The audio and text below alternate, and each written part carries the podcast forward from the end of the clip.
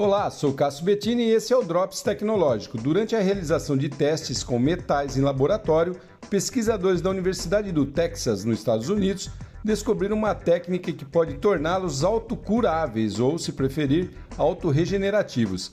De forma bem simplista, isso significa que uma peça de platina, por exemplo, que sofra um impacto e perca aí um pedaço, o próprio material se autorregeneraria, ou, como cientistas estão chamando, se autocuraria. Os testes foram feitos em pequena escala, coisa de nanômetros, mas eles estão aprofundando os estudos para saber como podem potencializar esse processo.